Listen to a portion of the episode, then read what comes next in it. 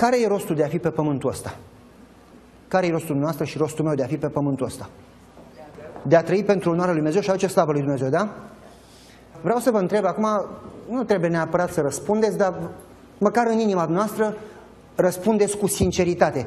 Cât din timpul petrecut pe zi îl petrecem să aducem slavă lui Dumnezeu și cât îl petrecem pentru interesele noastre. Adică poți să aduci slavă lui Dumnezeu și când îți faci treburile tale. Ideea este când ne gândim ca în lucrarea asta care o fac acum, trebuie neapărat să-i aduc onoare lui Dumnezeu. Cât timp ne gândim la asta pe zi? Vă rog să nu răspundeți că nu vreau să mințiți. Eram în, de vorbă cu cineva, nu o să vă spun numele, nici locația, și mi-a povestit că a avut o experiență cu doi frați, puțin cam duși cu pluta. Cum se zice în România, ci că au cameră, dar nu e mobilă înăuntru. Cum zic americanii, nu urcă liftul până sus. Ăștia veneau la adunare ăștia doi și tot timpul... He, he, he. Și pastorul a ținut predica că Dumnezeu are un plan cu tine, nu numai cu pastorii. Dumnezeu are un plan pe fiecare l-a chemat în via lui și Dumnezeu ți-a dat un dar și trebuie să-ți folosești darul ăla. Și că dacă nu-ți folosești darul, vei plăti. În toate parabolele care le dă Isus, absolut în toate, cei care nu și-au folosit darul, au plătit. Și au pierdut viața veșnică. Și spunea pastorul respectiv că a ținut predica asta că toți trebuie să ajute. Și apoi zice, o să avem evangelizare și aș vrea ca toți să, vă, să ajutați cumva. Și au venit ăștia doi, să-l chemăm, nu știu, hai să nu, nu le mai punem nume. Au venit ăștia doi și că vrem și noi să ajutăm, că am înțeles că toți trebuie să ajute. Ăsta, pastor, ce mă fac eu cu ăștia, că ăștia mă fac de râs dacă vin. Și că gata, am găsit un job pentru voi, voi vă rugați. Ăștia s-au dus ei acasă, s-au discutat unul cu altul, că erau frați. Eh, cum să ne rugăm? Păi ne, ne, ne rugăm în fiecare zi și așa. Cred că n-a zis să ne rugăm, cred că hai să ne rugăm cu oamenii, că era vorba de oameni, că era vorba de oameni, că era vorba de oameni, că era vorba de oameni, că era vorba... Ce bine, ne rugăm cu oamenii. S-au dus la prima ușă din sat, erau vreo 6-7 mii de locuitori, ba la poartă și Ăia deschid poarta, ne-a pus pastorul să ne rugăm cu oamenii, să ne rugăm cu oamenii. Pentru ce să ne rugăm? Ce eu am vaca bolnavă. Doamne, fi cu vaca și vindecă. Amin, papa. Casa următoare. Păi soția mea e bolnavă de cancer. Doamne, vindecă-i soția de cancer. Amin, papa. Poarta a treia. Păi copiii mei au plecat de acasă, nu mai vorbiți cu noi. Doamne, adu copiii acasă și ajută să vorbească cu părinții. Papa. După vreo două luni au terminat ei tot, mai erau patru luni până la evangelizare, au terminat tot, se duc înapoi la pastore, pastore, am făcut ce ne-ai spus, ne-am rugat, acum ce să facem? Ăsta, oleo, nu scap de ăștia. Duceți-vă și rugați-vă iar. A, bine, bine, bine, a, rugăciunea multă e bună, bine. S-au dus înapoi la prima poartă. Ce să facem, ce să facem? Păi, de când v-ați rugat voi, s-a vindecat vaca. Doamne, mulțumim că s-a vindecat vaca, papa, ușa a doua. Ce să facem, ce să facem? Păi, uite, soția mea se simte bine. Doamne, îți mulțumim, ușa a treia. S-au dus la pastor. Am terminat toată lumea, ne-am rugat, ce să facem?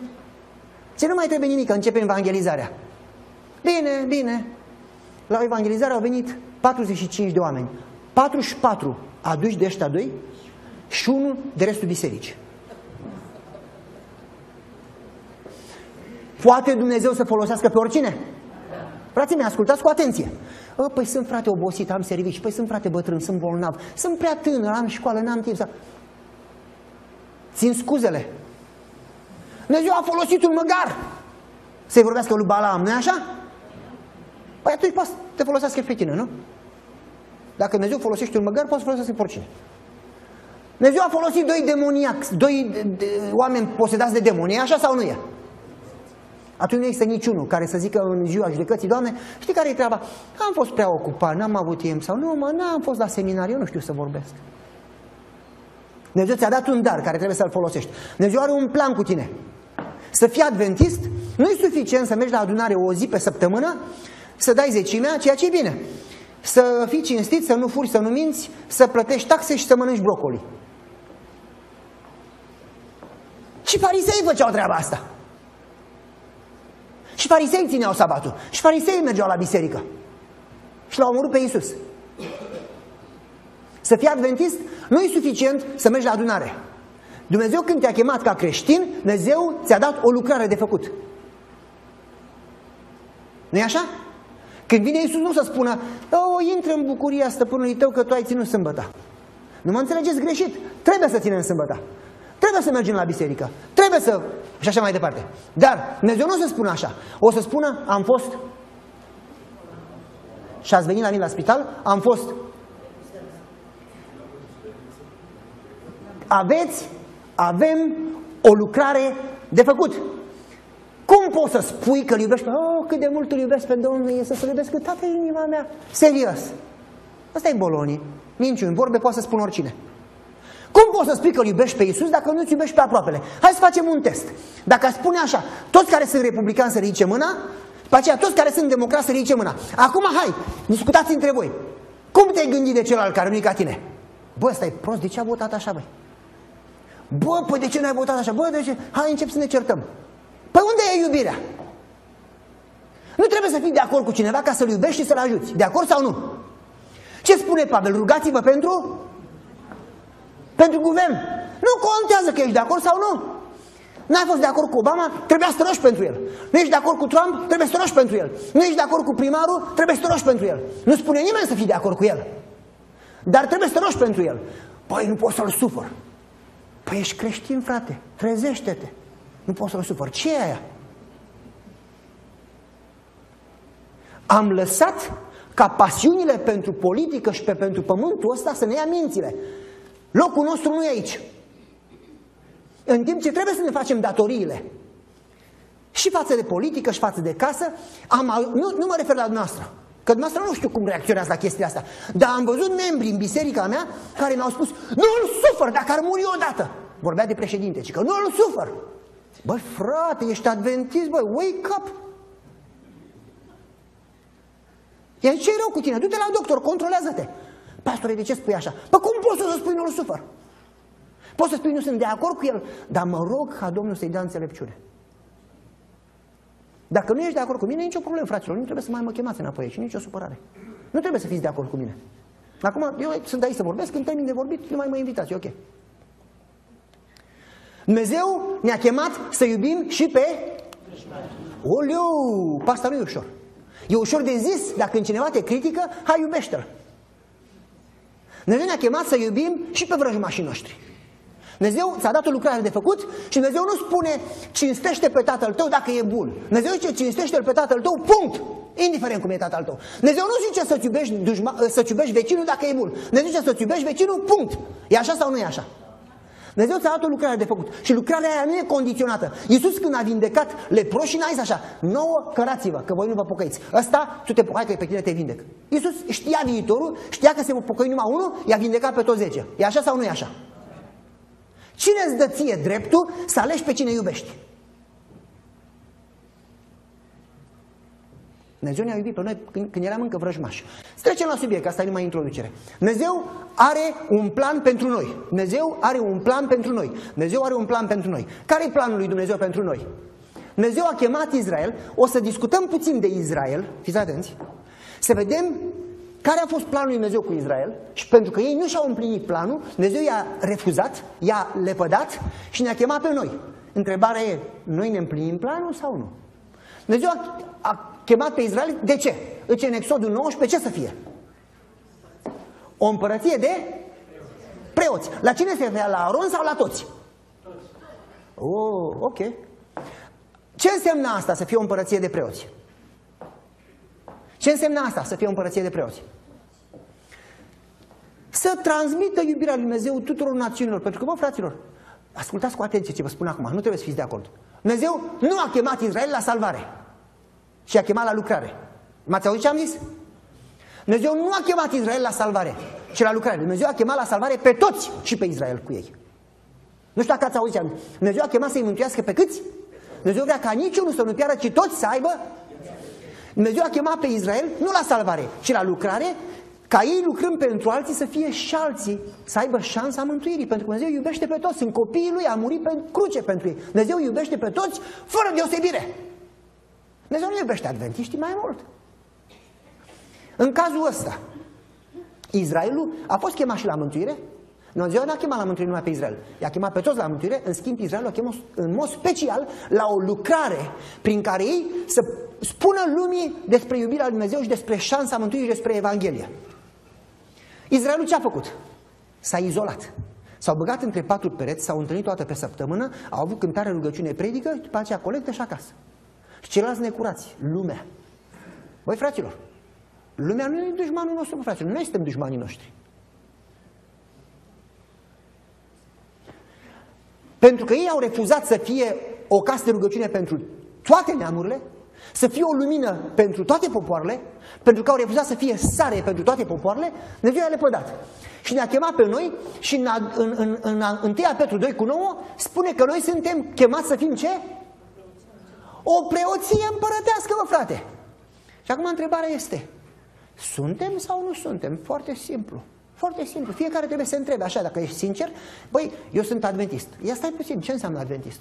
Sunt cu adevărat, împlinesc cu adevărat chemarea care mi-a dat-o Dumnezeu? Da sau nu? Gândiți-vă la treaba asta, numai o secundă, frate, că sunt. Numai, am văzut. Au fost chemați, spune paragraful, să fie o forță de atracție pentru lumea căzută, să arate lumii iubirea lui Dumnezeu au fost chemați să arate lumii iubirea lui Dumnezeu. Acum nu trebuie să predicați. Nu toată lumea are darul vorbirii. Cum nu toată lumea are darul cântării. Dacă e unul la cor care nu are voce, rage acolo. Nu poți să iei unul la cor care nu are darul muzicii. Nu poți să pui unul să repare computere care nu are habar de computere și nu poți să pui unul să repare mașina care nu are habar de mecanică. Dumnezeu a dat darul oamenilor. Ei la cor pe la cu muzica, îl pui la predicare pe la cu predica, fiecare nasul face treaba nasului și piciorul face treaba piciorului, nu? Așa spune în Biblie. Dar folosește darul care ți l-a dat Domnul, nu-l îngropa.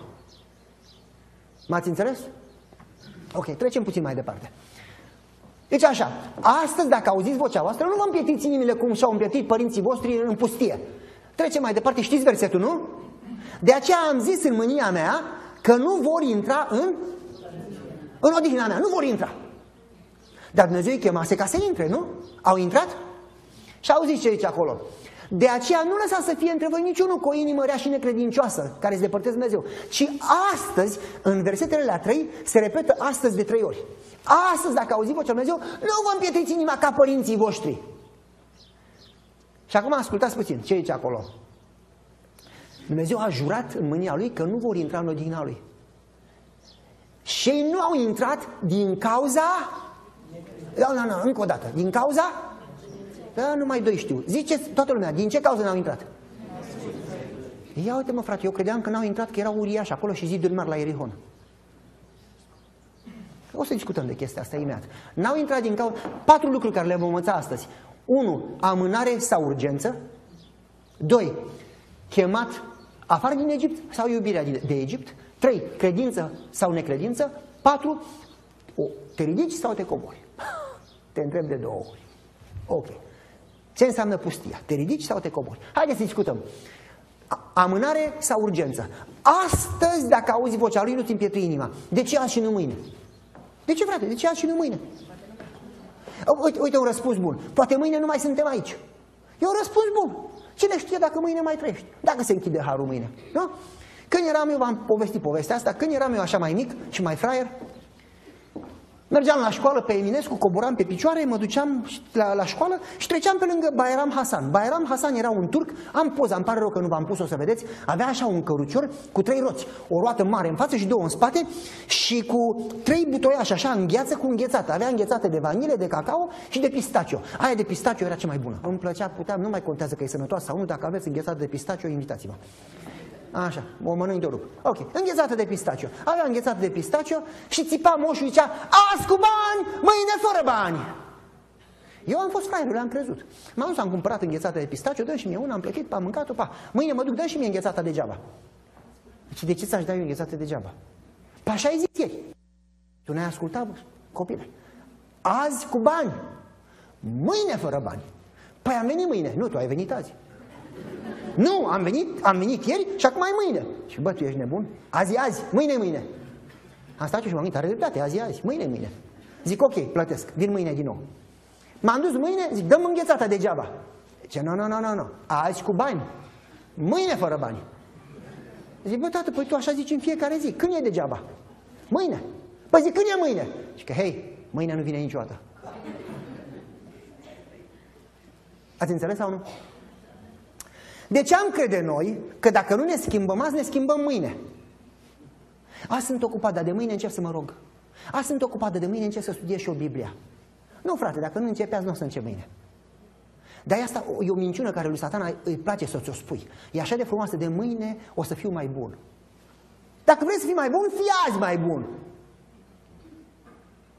Dacă nu te schimbi azi și nu te schimbi mâine și nu te schimbi mâine, cu cât amâi mai mult, cu atâta mai puțin o să, o, o să te schimbi. Dumnezeu nu ți-a dat mâine, Dumnezeu ți-a dat azi. Azi dacă auziți, dar, dar nu este motivul cel mai important. Și în Biblie acolo spune versetul. Azi dacă auziți vocea lui, ce să faceți? Să nu? Ce se întâmplă când nu faci azi cu inima? Se împietrește, fraților. Se dezvoltă pe ea, uh, cum se numesc eu, piele de crocodil. Știți ce e pielea de crocodil? E pielea aia groasă, care orice îi face, nu simte. Nu are simț. Adică, astăzi aud o predică și mă mișc așa în suflet și îmi dă lacrimile și trebuie, măi, trebuie neapărat să fac o schimbare în viața mea. Dar acum sunt ocupat, de luni înainte. Săptămâna viitoare aud o predică, gata, de aici înainte trebuie să mă rog. Dar nu acum, de duminică. Săptămâna cealaltă, după o viață de predică, noi nu ne schimbăm niciodată. Câte predici? 1000, 2, 5, 5000, câte predici am auzit? Și suntem tot la fel. Pentru că, frate, dacă nu te schimbi azi, nu te schimbi mâine. Bate fierul cât e dacă Duhul Sfânt te impresionează și te îndeamnă să faci o schimbare, Dumnezeu nu o să-ți dea mai mult decât poți să duci. Și când Dumnezeu îți dă ceva, îți dă și mijlocul și puterea. Dacă Dumnezeu te cheamă să faci ceva azi, fă azi, că dacă nu faci azi, mâine nu vei face. Și aia e cel mai mare pericol în credință. Oamenii care fac păcate mari au mai multe șanse, vame și, și păcătoși și prostituații, să se pocăiască decât sfinții. Pentru că sfinții ce zic? N-am furat, n-am omorât pe nimeni, n-am călcat sabatul, n-am înșelat nevasta. Ă, că n-am studiat azi, am fost ocupat. Și pentru că nu sunt așa de vinovați, nu simt nevoia să se pocăiască. Unul care a făcut un păcat mare știe că a făcut, ce Doamne, iartă-mă, sunt păcătos. Și oamenii nu se, păcă, nu se pocăiesc de păcate mici, se pocăiesc numai de păcate mari. Fraților, dacă Duhul Dumnezeu te îndeamnă și dacă Domnul te cheamă la o lucrare azi, fă-o azi, că mâine nu mai ești. Și dacă amâi, vei ajunge insenzitiv la vocea Duhului Sfânt. Te cheamă o dată, te cheamă de două ori, tot respingi, tot respingi, la un moment dat îți cauți explicații și scuze, păi nu pot din cauza asta. La un moment dat începi să crezi tu singur minciunile tale. Și după aceea nu numai că crezi minciunile tale, crezi că ești ok. Păi uite, sunt, merg la adunare, nu sunt sfânt, dar nu nici păcătos ca ăia de acolo. Și ajungi la un punct la care nu te mai impresionează nimic și ești surd la vocea Duhului Sfânt. Și ești ca aia care au urechi și n-aud. Azi, dacă auzi vocea lui, nu am una, mă, frate. Ok. De ce ne vorbește Pavel despre Israel? Că ăia erau morți săraci. Deci degeaba mai vorbești de ei. De ce vorbește? Vorbește ca noi să învățăm o lecție. Uite ce scrie. O să ajung la paragraf imediat. Spune acolo, e un paragraf care spune, spune și Pavel în Biblie, în două locuri, și spune și spre profetic. În două locuri spune în Biblie, ca să învățăm din exemplul lor. Să învățăm din exemplul lor. Dar uh, să trecem la punctul 2 și o să vă dau și, și versetele respective, că le am aici, nicio problemă. În 1 Corinteni 10, cu 6 și 11, spune că Dumnezeu ne-a dat un exemplu. În 1 Corinteni spune treaba asta. Ok. Punctul 2. Chemați afară din Egipt sau iubesc Egiptul? Ce s-a întâmplat cu Israel? Israel a fost în Egipt câți ani? 430 de ani, da? Ce au fost acolo? Robi. Ok. Și au strigat către Dumnezeu, Dumnezeu le-a trimis pe cine? Pe Moise și Moise ce a zis lui Faraon? Lasă poporul meu să plece unde? De ce? Să mi se închine. Dar dacă citiți cu atenție tot capitolul, Dumnezeu a chemat afară din Egipt pentru trei lucruri. Câte? Trei. Unu, să se închine. Doi, să-i slujească, așa aici acolo, și trei, să-i ducă în țara promisă. De acord? Ce înseamnă să te închini lui Dumnezeu? Ce înseamnă să-i slujești lui Dumnezeu? Și ce înseamnă țara promisă? Ce înseamnă să, să te închini? Nu e frate numai când mergi la adunare și când scântarea și faci rugăciunea, cum credem noi. Închinarea nu e o zi pe săptămână, e în fiecare zi. Ce înseamnă să te închini lui Dumnezeu? Să-i aparții lui Dumnezeu! Să trăiești cum a trăit Isus. Atunci ce înseamnă să-i slujești? Că acolo e alt cuvânt la slujire, se referă servire, a servi, a lucra. Ce înseamnă să servești lui Dumnezeu? să folosești darul care Dumnezeu ți l-a dat unde te-a pus Dumnezeu. Dacă te-a pus în construcții, dacă te-a pus în spital, dacă acolo unde ești, să fie o lumină. Nu numai că tu trebuie să aparții Lui Dumnezeu prin trăirea ta uh, integră și caracterul tău, dar de asemenea trebuie să ajungi bolnavi, trebuie să ajungi săraci, trebuie să predici Evanghelia, să, să, să se vești. Ce înseamnă țara promisă? Aia știm, nu e, nu e greu. Ok, deci, ce a făcut Israel? Era un, uh, în Egipt, Dumnezeu l-a trimis pe Moise și Moise zice de fapt, Dumnezeu vă va trimite un profet ca mine, referindu la Isus. Și sora îi spune așa că Israelul e simbolul Israelului spiritual, care suntem noi. Moise e simbolul lui Isus, care a venit să ne elibereze din robia păcatului. Iar Egiptul este simbolul păcatului sau al lumii. Isus a venit să ne scoate din păcat, din robia asta a păcatului. Ok. Ce s-a întâmplat? Am, deci a chemat să se închine, să servească și să se ducă în țara promisă. Am discutat asta, trecem mai departe. Ce s-a întâmplat? Când au ieșit din Egipt, au ajuns la Marea Roșie, da? Acum vreau să vă gândiți o clipă. Când au ieșit din Egipt, au ieșit așa simplu sau s-au întâmplat niște minuni acolo? S-au întâmplat o groază de minuni, nu? Gândiți-vă la plăgile alea, să vezi acolo toate minunile alea, e o chestie. Când au ajuns la Marea Roșie, ce au făcut? Păi de ce, mă, frate? Că eu mă gândesc așa, că eu sunt mai bun decât ei, așa, eu sunt mai credincios, că eu sunt pastor și mă gândesc că dacă Dumnezeu m-a ajutat, m-a ajutat în trecut ieri, eu mi-amintesc cum a lucrat Dumnezeu în trecut și zic, nu contează că e Marea Roșie în față și, și oștile în spate și munții în stânga și în dreapta. Eu știu că Dumnezeu m-a ajutat în trecut și eu am încredere și încep să cânt. O, sunt copil de împărate, împărat, nu mi-e frică de nimic, nu mi-e frică de... Așa facem! Când vine un necaz, așa facem. Dar ce facem, frate?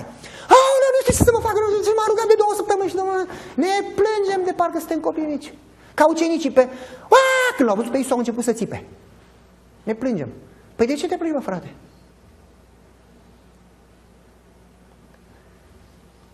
Binecuvântat sufletul pe Domnul și nu uita niciodată. De un paragraf care spune așa, nu avem nimic să ne temem decât dacă uităm calea pe care... Fraților, prima dată, cum au dat de o greutate, cum au început să se plângă și să murmure și să, aole, ce ne facem? Bă, ne-a scos aici să ne omoare, hai înapoi în Egipt, era mai bine acolo, că aveam castraveciori. S-au plâns. Dumnezeu a lucrat, a despicat marea, gândiți-vă ce minune. Gândiți-vă ce minune, adică să fie tu acolo la mare, să, să se despice marea și vezi așa ca într-un acvariu, perete de apă și cu pești în apă și cu, și cu rechini și nu ajung la tine și treci prin mare. Gândiți-vă ce minune e aia, de, de necrezut. Dumnezeu a despicat marea, au trecut prin mare, de, apropo, uh, zice Pavel că toți au fost botezați în, în mare. Vă amintiți textul? Și noi am fost botezați să sperăm, cine nu zice că așa, că cine va crede și va boteza va fi mântuit. Dumnezeu te cheamă să te botezi, dar vreau să vă întreb, e suficient să te botezi? Că așa cred unii. Am venit la Domnul, mi-am predat inima Domnului și m-am botezat și acum e gata. Băi, frate, copiii când se nasc nu e gata, de-abia de atunci începe durerea. Nu, gata, s-a născut, gata, să fii sănătos, Domnul Stelă, binecuvinteze, papa. De-abia de atunci începe durerea de capul copiii. Nu înainte, după ce se nasc. Când te-ai născut în credință, nu este sfârșitul lucrării. E începutul, voi frate. De aici înainte ai ceva de făcut. De aici înainte trebuie să crești, de aici înainte trebuie să înveți, de aici înainte trebuie să lucrezi, de aici înainte trebuie să te maturizezi spiritual. Nu știu de ce, dar oamenii noștri studiază până la bote și apoi se opresc. Au experiențe până la bote și apoi se opresc. Și după aceea cad de la biserică și ce fac? Se întorc în apă și se rebotează, ceea ce e bine, praise the Lord. Și după aceea fac la fel. Păi apa nu te spală, frate, nu spală inima. Dacă nu dai cu să pun, nu spală nici mizeria din afară. Se presupune că după ce te-ai botezat, ai o viață de umblare cu Dumnezeu. Se presupune că studiezi în fiecare dimineață, se presupune că te rogi, se presupune că îi ceri sfatul lui Dumnezeu la fiecare pas, se presupune că crești. Aia e viață de creștin care crește până la statura plinătății lui Hristos. M-am botezat și acum sunt adventiste. Gata. Suntem toți copii în credință, pentru că nu creștem. De aia când dăm de un necaz, oh, ce mă fac? Ce te faci? Roagă-te! Auziți, au început să murmure. De ce au murmurat? nu ne place mana. Pâine cădea din cer, auzi? ce n-aș da eu să cadă pâine pe proprietatea mea, să plouă cu pâine din cer? Ce mi-ar place? M-am tot rugat, dar n-a căzut până acum. Cădea pâine din cer și ei murmurau. Ne-am săturat de mana asta. Se poate întâmpla vreodată în viața de credință așa de mult să ne obișnuim cu binecuvântările încât să murmurăm împotriva binecuvântărilor? Se poate întâmpla. Se poate întâmpla să uităm că sunt de fapt binecuvântări, să ne plângem de ele? Păi să vă spun eu cum faceți ca să nu vă plângeți. Duceți-vă în Cuba o săptămână și apoi când vă întoarceți înapoi, învățați să apreciați ce aveți. Au început să se plângă de serviciu, au început să se plângă de lideri, vă pot da exemplele din Biblie, dar nu, nu am timp. Ce, hai să ne căutăm alt conducător, că Moise ăsta a nebunit. Fraților, ce spune Domnului Moise? Deci nu împotriva ta s-au răzvrătit, ci... Au zis, păi de ei nu au zis că ne plângem de Domnul, au zis că ne plângem de Moise. De ce? De ce zice Domnul că nu împotriva ta se răzvrătești, ci împotriva mea murmură? De ce? Cine dusese pe ei la Mare Roșie, Moise sau Domnul? Fraților, vreau să vă spun o chestie care e puțin cam tare și, nu, din nou, nu trebuie să fiți de acord. De câte ori murmurăm în viață, noi ne răzvrătim împotriva lui Dumnezeu. În orice situație. Vreau să vă dau un exemplu. Spune în Biblie așa în Romani 8 că 95% din lucruri lucrează spre bine, sau cum spune? Ce înseamnă toate? Eu știți, m-am uitat în greacă să văd ce înseamnă toate. Știți ce înseamnă în greacă toate? Cum se traduce? Toate. Exact așa cum auziți. Ce înseamnă, fraților, toate? Ce înseamnă toate? Toate? De dimineața până seara, 100%? Și atunci când ai peste un necaz, de ce te plângi, frate, dacă Dumnezeu l-a îngăduit? Vreau să vă spun așa, când satana l-a atacat pe Iov, a făcut asta împotriva lui Dumnezeu sau Dumnezeu a dat permisiunea? Dacă Dumnezeu a dat permisiunea, dacă Dumnezeu a îngăduit ca tu să treci prin necazul ăsta, deși este greu, de ce te plângi? Pentru că Dumnezeu l-a permis. Și când tu zici, Doamne, te rog, rezolvă, nu face niciun sens, Dumnezeu l-a trimis. Doamne, te rog, ce mă fac eu cu necazul ăsta? Te rog, rezolvă. Domnul ce? Hei, wake up, eu l-am trimis. Dacă Dumnezeu l-a trimis, înseamnă că ai nevoie de el. Pentru că noi nu ne curățim caracterul decât în cuptorul de foc. N-am învățat asta de o mie de ori? Decât greutățile ne fac să fim mai sinceri, să fim mai modești, să ne crească credința, să fim mai umili. Când nu trecem prin greutăți, uităm! Dumnezeu îngăduie pentru că Dumnezeu vrea să ne perfecționeze caracterul ăsta, să fim gata pentru cer. Noi cum dăm de o greutate, cum ne plângem. În loc să te plângi, în loc să încerci să rezolvi, în loc să te rogi la Domnul să rezolve, nu e mai bine să zici, Doamne, ajută-mă să învăț lecția pe care Tu vrei să o învăț, că Tu ai îngăduit asta cu un scop. Toate lucrurile lucrează cu un scop. Ajută-mă să înțeleg scopul, ajută-mă să-mi învăț lecția și ajută-mă să cresc din greutatea asta. Pentru că dacă Tu te focalizezi pe lecția lui Dumnezeu, Dumnezeu va avea grijă de tine. Nu știu dacă m-ați înțeles. Ok. De câte ori murmurăm, noi de fapt ne plângem de faptul că Dumnezeu a îngăduit ceva în viața noastră. Uităm că Dumnezeu este Dumnezeu Universului și că este în control total. Și că nu se întâmplă nimic fără voia Lui. Absolut nimic. Asta am discutat, trecem mai departe. Ce au făcut Israel când s-au plâns? Există un paragraf în Spiritul Profetic care spune așa. Au pierdut sight, au pierdut focusul. Dumnezeu i-a pus să-și pună ochii. Deci noi suntem străini și călători aici. Noi suntem trecători prin pustia asta, prin viața asta. Viața asta nu e decât 80-90 de ani. Eternitatea este veșnică. Dumnezeu vrea ca tu să nu spui ochii pe viața asta atât de tare și atât de focalizat și atât de stresat încât să uiți, să pierzi din vedere viața veșnică. Dumnezeu vrea ca tu să te focalizezi pe viața veșnică. Dacă noi așa de focalizați suntem pe viața asta, încât nu avem timp să ne rugăm, nu avem timp să studiem, nu avem timp să servim, pierdem viața veșnică.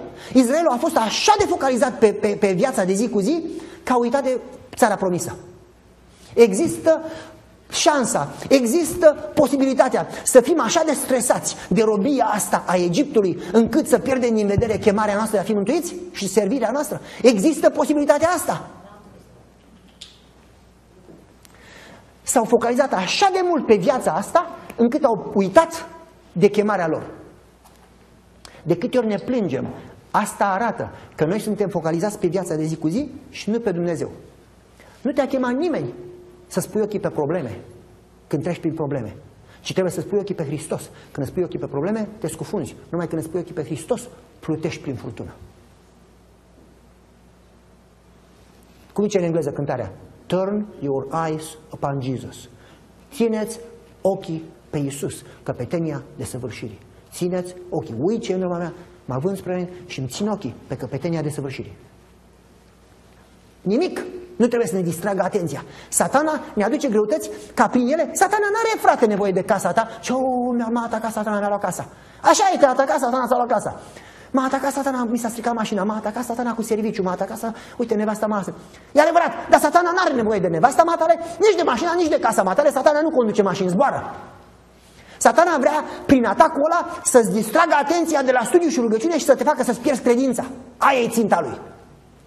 Nimic nu trebuie să ne distragă atenția de la Dumnezeu, de la chemarea noastră, de la misiunea noastră, de la împărăția veșnică. Nimic. Haideți mai departe. Dumnezeu i-a scos afară din Egipt. Vreau să vă pun o întrebare. Au, sper că n-ați citit. Vreau să vă pun o întrebare. Ce a fost prima dată? Scoaterea din Egipt sau darea legii? Scoaterea din Egipt. Nu știu de ce câteodată noi, și oamenii ne numesc legaliști pe bună dreptate, încercăm să ținem legea înainte să avem o relație cu Hristos, înainte să fim scoși din Egipt. Nu știu dacă m-ați înțeles. Tu nu poți în puterea ta să ții legea. Tu trebuie să ții legea, dar trebuie ca Hristos în tine să-ți dea o inimă nouă și să pună legea în inima ta și să o scrie în mintea ta. Și numai El poate să facă schimbarea asta. Tu, ca ești rău, nu poți să faci lucruri bune. Numai El îți dă viața asta nouă și puterea. Pot totul în Hristos, nu în puterea mea. De ce nu știu? Încercăm să facem ce trebuie fără să avem o relație cu Hristos. Trebuie întâi Dumnezeu să vină în inima ta, să te libereze, să ai o relație cu El, ca după aceea să poți să asculți. Dumnezeu întâi a scos din Egipt și apoi le-a dat legea. De aia când cineva te întreabă, ești salvat? Ce-i spui? Păi uite să vă spun. Ce înseamnă să fii salvat? Uite acolo. Are trei părți. Neprihănirea prin credință care se numește. Cum? Atribuită. Neprihănirea următoare care se numește împărtășită. Și ultima, împărăția gloriei. Ok, hai să ne gândim la neprihănirea atribuită. Când Dumnezeu i-a scos din Egipt, Dumnezeu uh, le-a dat neprihănirea când îți iei hotărârea, când îl găsești pe Hristos și, oh, am descoperit credința și te botezi, atunci Dumnezeu în clipa aia te consideră neprihănit la botez. E așa sau nu e așa? Acum vreau să te întreb, ești neprihănit sau ești tot păcătos? Ești tot tu, frate! Tot cu tendințe păcătoase. Dacă te supără nevasta, îți pierzi răbdarea. Dacă te supără copiii, îți pierzi răbdarea. E așa sau nu e așa? Dacă cineva la semafor zi, trece înaintea ta, îți pierzi răbdarea. E așa sau nu e așa? Ești tot tu, frate, nu ești un sfânt. Nu ești Tereza, Maica Tereza. A -a. Dumnezeu te consideră neprihănit, dar tu nu ești neprihănit. Dar după aceea, după, după ce a scos din Egipt, ce a urmat? Pustia. Ce e pustia? E neprihănirea care? Împărtășită. E creșterea. Dumnezeu te scoate, te cozi de repede, după aceea te crește și te face neprihănit. Dumnezeu prin greutăți te învață răbdarea și te învață umilința și te învață iubirea și te învață credința și prin greutăți toate astea au un scop, frate, toate greutățile astea au un scop. Ca Dumnezeu să-ți dea nu numai neprihănirea atribuită, ci să-ți dea și neprihănirea împărtășită. Să te facă neprihănit, să te crească la statura plinătății lui Hristos. Acum, și după aceea îți dă țara promisă. Vreau să vă întreb, cât durează neprihănirea atribuită? Când te pocăiești? E un, o clipă, o, o oră, o, acolo, o hotărâre. Cât durează neprihănirea împărtășită? O viață. Cât durează împărăția? O veșnicie. Fraților, de aia când te întreabă cineva, ai fost salvat, îi spui așa. Am fost salvat când Dumnezeu m-a scos din Egipt, continuu să fiu salvat în fiecare zi, că Dumnezeu încă mă crește, să mă, să mă învețe să fiu sfânt să am, și voi fi salvat când vine Domnul în cer. Sunt în procesul salvării. Sunt în procesul salvării, că Dumnezeu lucrează cu mine. De aia nu contează unde ești în proces. La început, ca tâlharul de pe cruce, sau la sfârșit, ca Apostolul Pavel. Cât timp ești în relație cu Hristos, ești în procesul salvării. Adică, tâlharul pe cruce n-a făcut nimic bun. Dar zis, Doamne, aduți aminte de mine. Și ce a spus Domnul? Băi, tu n-ai făcut nimic bun în viața ta nenorocit. Așa a zis? Nu. Atâta timp. Zice, cine cheamă numele Domnului va fi? Acolo nu e că cine cheamă Doamne, Doamne și face o rugăciune. Acolo în, în, în greacă este cine cheamă prezența Domnului și este un timp prezent continuu. Aia înseamnă că pe Domnul trebuie să-L chemi în fiecare zi în viața ta. Doamne, eu nu pot singur. Vino în viața mea azi, te rog frumos. Cât timp tu îl chem pe Domnul să lucreze în viața ta, atâta timp tu ești în procesul de creștere. Ești mântuit. Când tu uiți de Dumnezeu și e singur, atunci ești pierdut. Cine are fiu, are viața și acolo e tot prezent continuu. Hai să trecem mai departe. Ce a urmat? Am discutat de asta, de, de lege. Trecem mai departe. Punctul 3. Credință și necredință. Haideți, aoleu, e târziu și mi-e foame. Hai să vedem.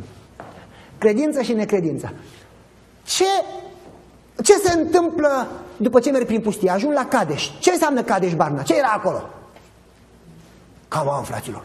La hotarele Canaanului, fraților. Acum, ce s-a întâmplat acolo? Cheamă Moise câți oameni? 12. Și îi trimite unde? Să inspecteze țara. 12, cum se numește? Iscoade, spioni, da? Și ea se întorc înapoi și ce spun? Am fost și țara este minunată, e adevărat sau nu? Are struguri mari, e adevărat sau nu? Are roșii mari, e adevărat sau nu? Miere, lapte, e adevărat sau nu? Are uriași, e adevărat sau nu? Da! Ziduri mari, e adevărat sau nu? Noi nu avem putere să ne luptăm cu ei, adevărat sau nu? E adevărat, fraților, că ei nu aveau putere să se lupte cu ei. Dar a fost bine sau rău? Rău. De ce a fost rău? Auzi așa, noi nu avem putere să luptăm. N-au zis, Domnul va purta de grijă. Ăia doi, că zece au zis rău și doi au zis bine. Ce au zis? Fraților, să nu fim necredincioși. Să nu uităm cum Domnul a secat Marea Roșie. Să nu uităm cum ne-a dat birința asupra Sihon și lui Og. Să nu uităm... Vă amintiți? Să nu uităm că Dumnezeu care ne-a chemat are puterea să termine ce a început. Tu nu ai puterea. Tu nu ai puterea. Poți să încerci până mori. Tu nu ai puterea. Dar Dumnezeu are putere. De aceea că neprihănirea și mântuirea este prin... Nu trebuie să înțelegi tu cum face Dumnezeu, că Dumnezeu nu ți-a dat totdeauna explicații ce face. Dumnezeu când i-a spus lui Iosua, mergi în jurul Ierihonului, dar trebuie să fii nebun, frate, să mergi în jurul Ierihonului și să trebuie să câștigi biruința. Eu am fost acolo, am văzut ruinele pereților, ă, înălțimea se estimează de, de arheologi că a fost de 30 de fit și lățimea de 12 fit. Vă dați seama ce înseamnă aia? Păi tu dacă mergi în jurul pereților ăla, poți să mergi până în jurul pantofii, că nu se întâmplă nimic. Și mai e și expus că ea de pe perete trag cu săgeți și cu zboală și cu toate alea. Deci te omoară nevinovat. Te auzi, mergi, taci din gură și sufli dintr-o trompete și apoi te duci și te culci. Și băi, poate spune și mie să iau sabie, să iau... Nu, nu, nu, nu, nici vorba. Când spune Dumnezeu ceva, nu poți să înțelegi totdeauna ce. Ca la Gedeon, nu-i așa? Deci că ia coada la topor și aruncă-o pe apă. De ce? Nu poți să înțelegi totdeauna ce spune Dumnezeu, dar trebuie să asculți prin... Când Dumnezeu spune, nu comenta, frate. Că dacă șeful la lucru spune, fai cu tare, nu comentezi decât dacă îți pierzi serviciu. Când șeful zice, du-te, te duci. De ce când spune Dumnezeu, comentezi? Când Dumnezeu spune, te duci? Te duci. Dumnezeu le spune, intrați că vă voi da biruință, voi merge înaintea voastră și îi spun, păi da, dar sunt uriași. Acum ne întoarcem înapoi la Evrei, capitolul 3. Spune așa, că au pierit în pustie și n-au intrat în țara promisă din cauza... Nu zice că din cauza că au fost uriași. Ascultați cu atenție ce vă spun acum. Nimeni nu o să piardă mântuirea și cerul din cauza problemelor și păcatelor și, și necazurilor, ci o să piardă din cauza necredinței. Că în momentul în care spui încrederea în Dumnezeu, Dumnezeu care a început lucrarea asta bună în tine, are puterea să o termine. Poate să salveze și pe ultimul păcătos de pe cruce și pe ultima prostituată. Dumnezeu are puterea să salveze pe ultimul. Ideea este când tu te încrezi în tine, atunci pieri.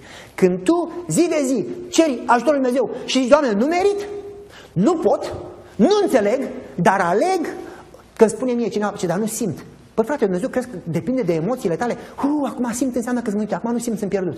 Dumnezeu nu depinde de emoțiile tale. Ce, ce, cum ai mâncat tu azi noapte și cum ai dormit și așa, mă, nu mă simt bine, nu, nu simt că mă iubește Domnul. Dumnezeu nu se schimbă după emoțiile tale. Dumnezeu e același. Trebuie să spui încrederea în cuvântul lui, nu în emoțiile tale. Așa e? Nu contează cum simți. Contează ce stă scris. Dumnezeu își ține cuvântul. Trebuie să iei hotărârea în minte, nu înțeleg, dar mă încred în el. Îmi pun toată încrederea în el. Spunea tatăl meu și băi, trec multe păsări peste capul tău și nu, tu nu poți să le oprești să zboare, dar trebuie să le oprești să-și facă cuib în capul tău. Poate să vină necredința, dar îi spui, pleacă de aici, satano, înapoi a mea.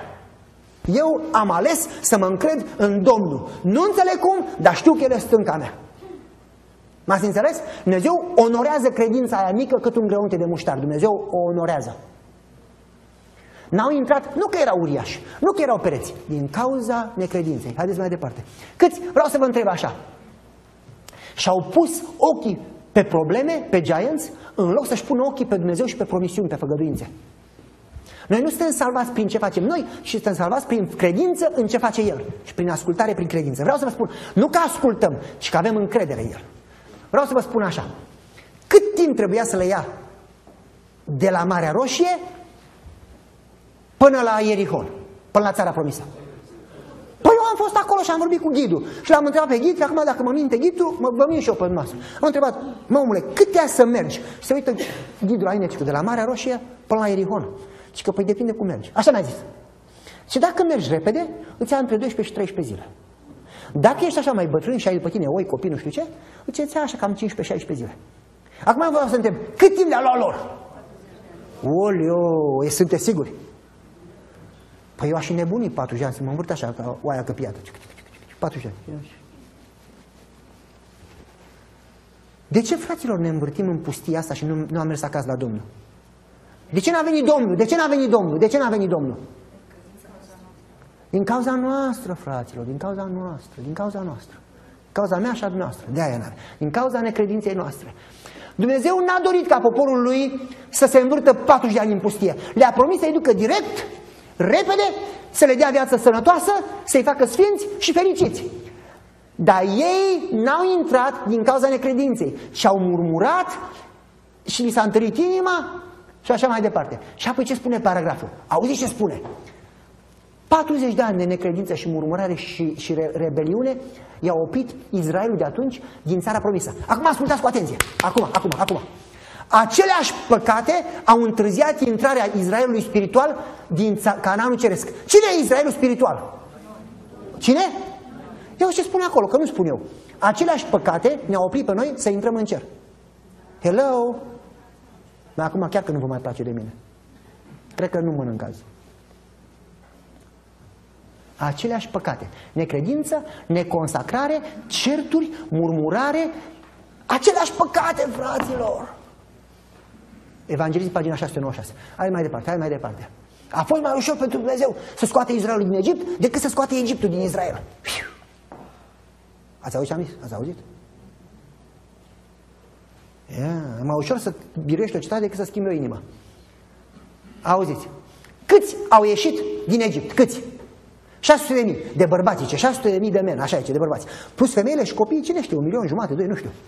Câți au intrat în Canaan? Oh, bad statistics. Ce înseamnă asta aici? Cât suntem în adunare, cât o să intre în cer? Nu se, nu, nu se aplică la noi. Noi intrăm toți, noi suntem toți buni.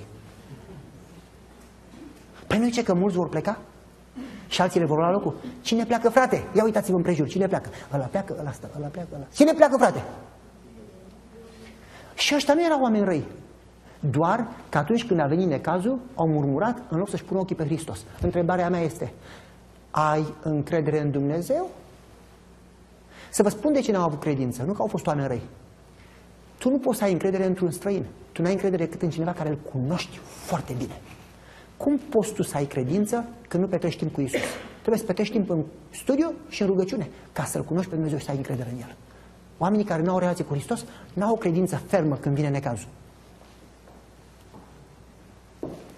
Haideți să, să încercăm să încheiem. Ultima. Going up or go? Mergem în sus sau mergem în jos? Că pe loc nu stă nimeni. Și când crezi că stai pe loc, mergi în jos. Nicio grijă. Ok. Mergem în sus. De ce suntem în pustie? Ce se întâmplă în pustie? Care e rostul pustiei? În pustie Dumnezeu vrea să te crească. Crești sau scazi? Te ridici sau te coborți? Te întreb de 10 ori. Ok. Haideți să vedem. Dumnezeu, de ce a îngăduit pustia? Nu vă mai dau acum paragraful, repede așa, să-i învețe să renunțe la Egipt și obiceiurile din Egipt. Dumnezeu ne ține în pustie pentru că noi încă avem Egiptul în inimă și Dumnezeu trebuie să scoate Egiptul din inima asta până te duce în cer. Că ultimele zile pe pământ vor fi ca prima lege. Să-i învețe să aibă încredere în El, nu în ei. Avem încredere în El, nu în noi? E ușor de zis să învețe să trăiască o viață ca a lui Isus, o viață divină, o viață cerească. Ce înseamnă să trăiești o viață cerească? Ce înseamnă? Păi vă spune că spune în Biblie. Că ce firea pământească face asta și firea cerească face asta. Care sunt roadele firii cerești? Roadele Duhului Sfânt. Care sunt alea? Pace, le știm, nu? În Galateni, le știm, nu? Galateni 5, nu? Ok. Alea sunt roadele? Cine face roadele alea? Și de ce încercați, fraților, să le faceți? Dacă nu sunt roadele... Puteți să... Dacă vă scremeți mai tare, poate că faceți roadele Duhului Sfânt. Așa e? Nu, frate.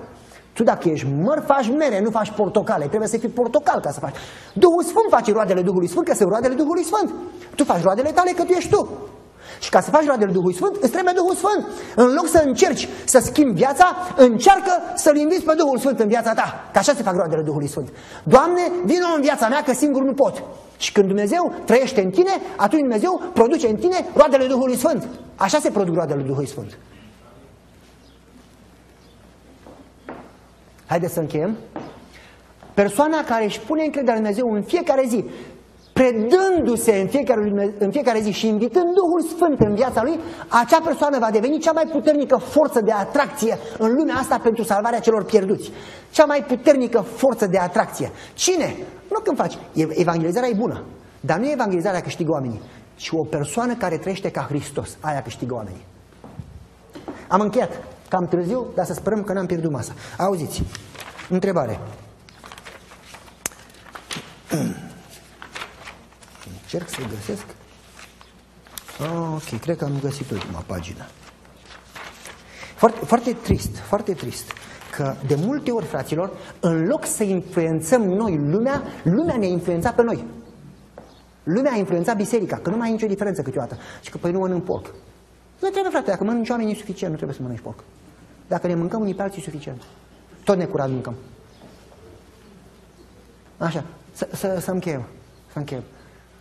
Am auzit o poveste, de fapt am citit-o pe internet, să vă spun sincer, și am văzut și clipul pe internet, îl puteți căuta pe internet, îl găsiți, când a fost acum vreo 12 ani în urmă Olympics, Jocurile Olimpice, unul din Africa, care a, fost, a câștigat la Jocurile Olimpice 5 ani la rând, toate competițiile, a câștigat medalia de aur, a venit acolo și a început să alerge. Și era primul.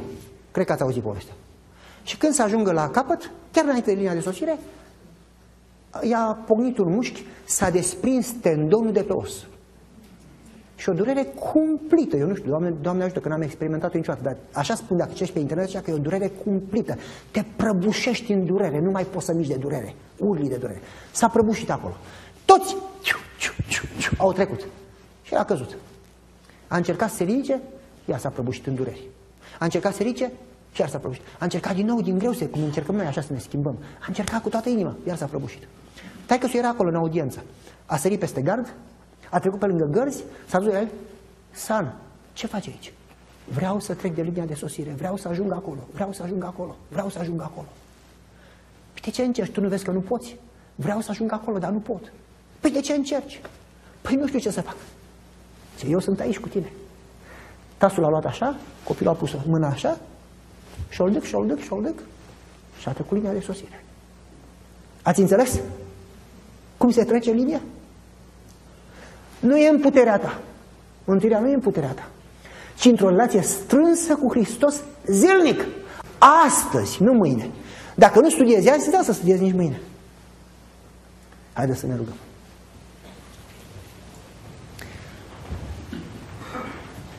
Doamne, îți mulțumim că ai atâta răbdare cu noi. De atât de multe ori ne jucăm cu credința și nu e de joacă. Pentru că evenimentele se precipită și Isus vine în curând. Te rugăm frumos, ajută-ne să ne punem ochii pe tine, să ne punem ochii pe împărăția ta, să înțelegem că aceste lucruri în curând vor arde și să avem o relație cu tine strânsă. Credem că ne vei ajuta și îți mulțumim în numele Lui Isus. Amin.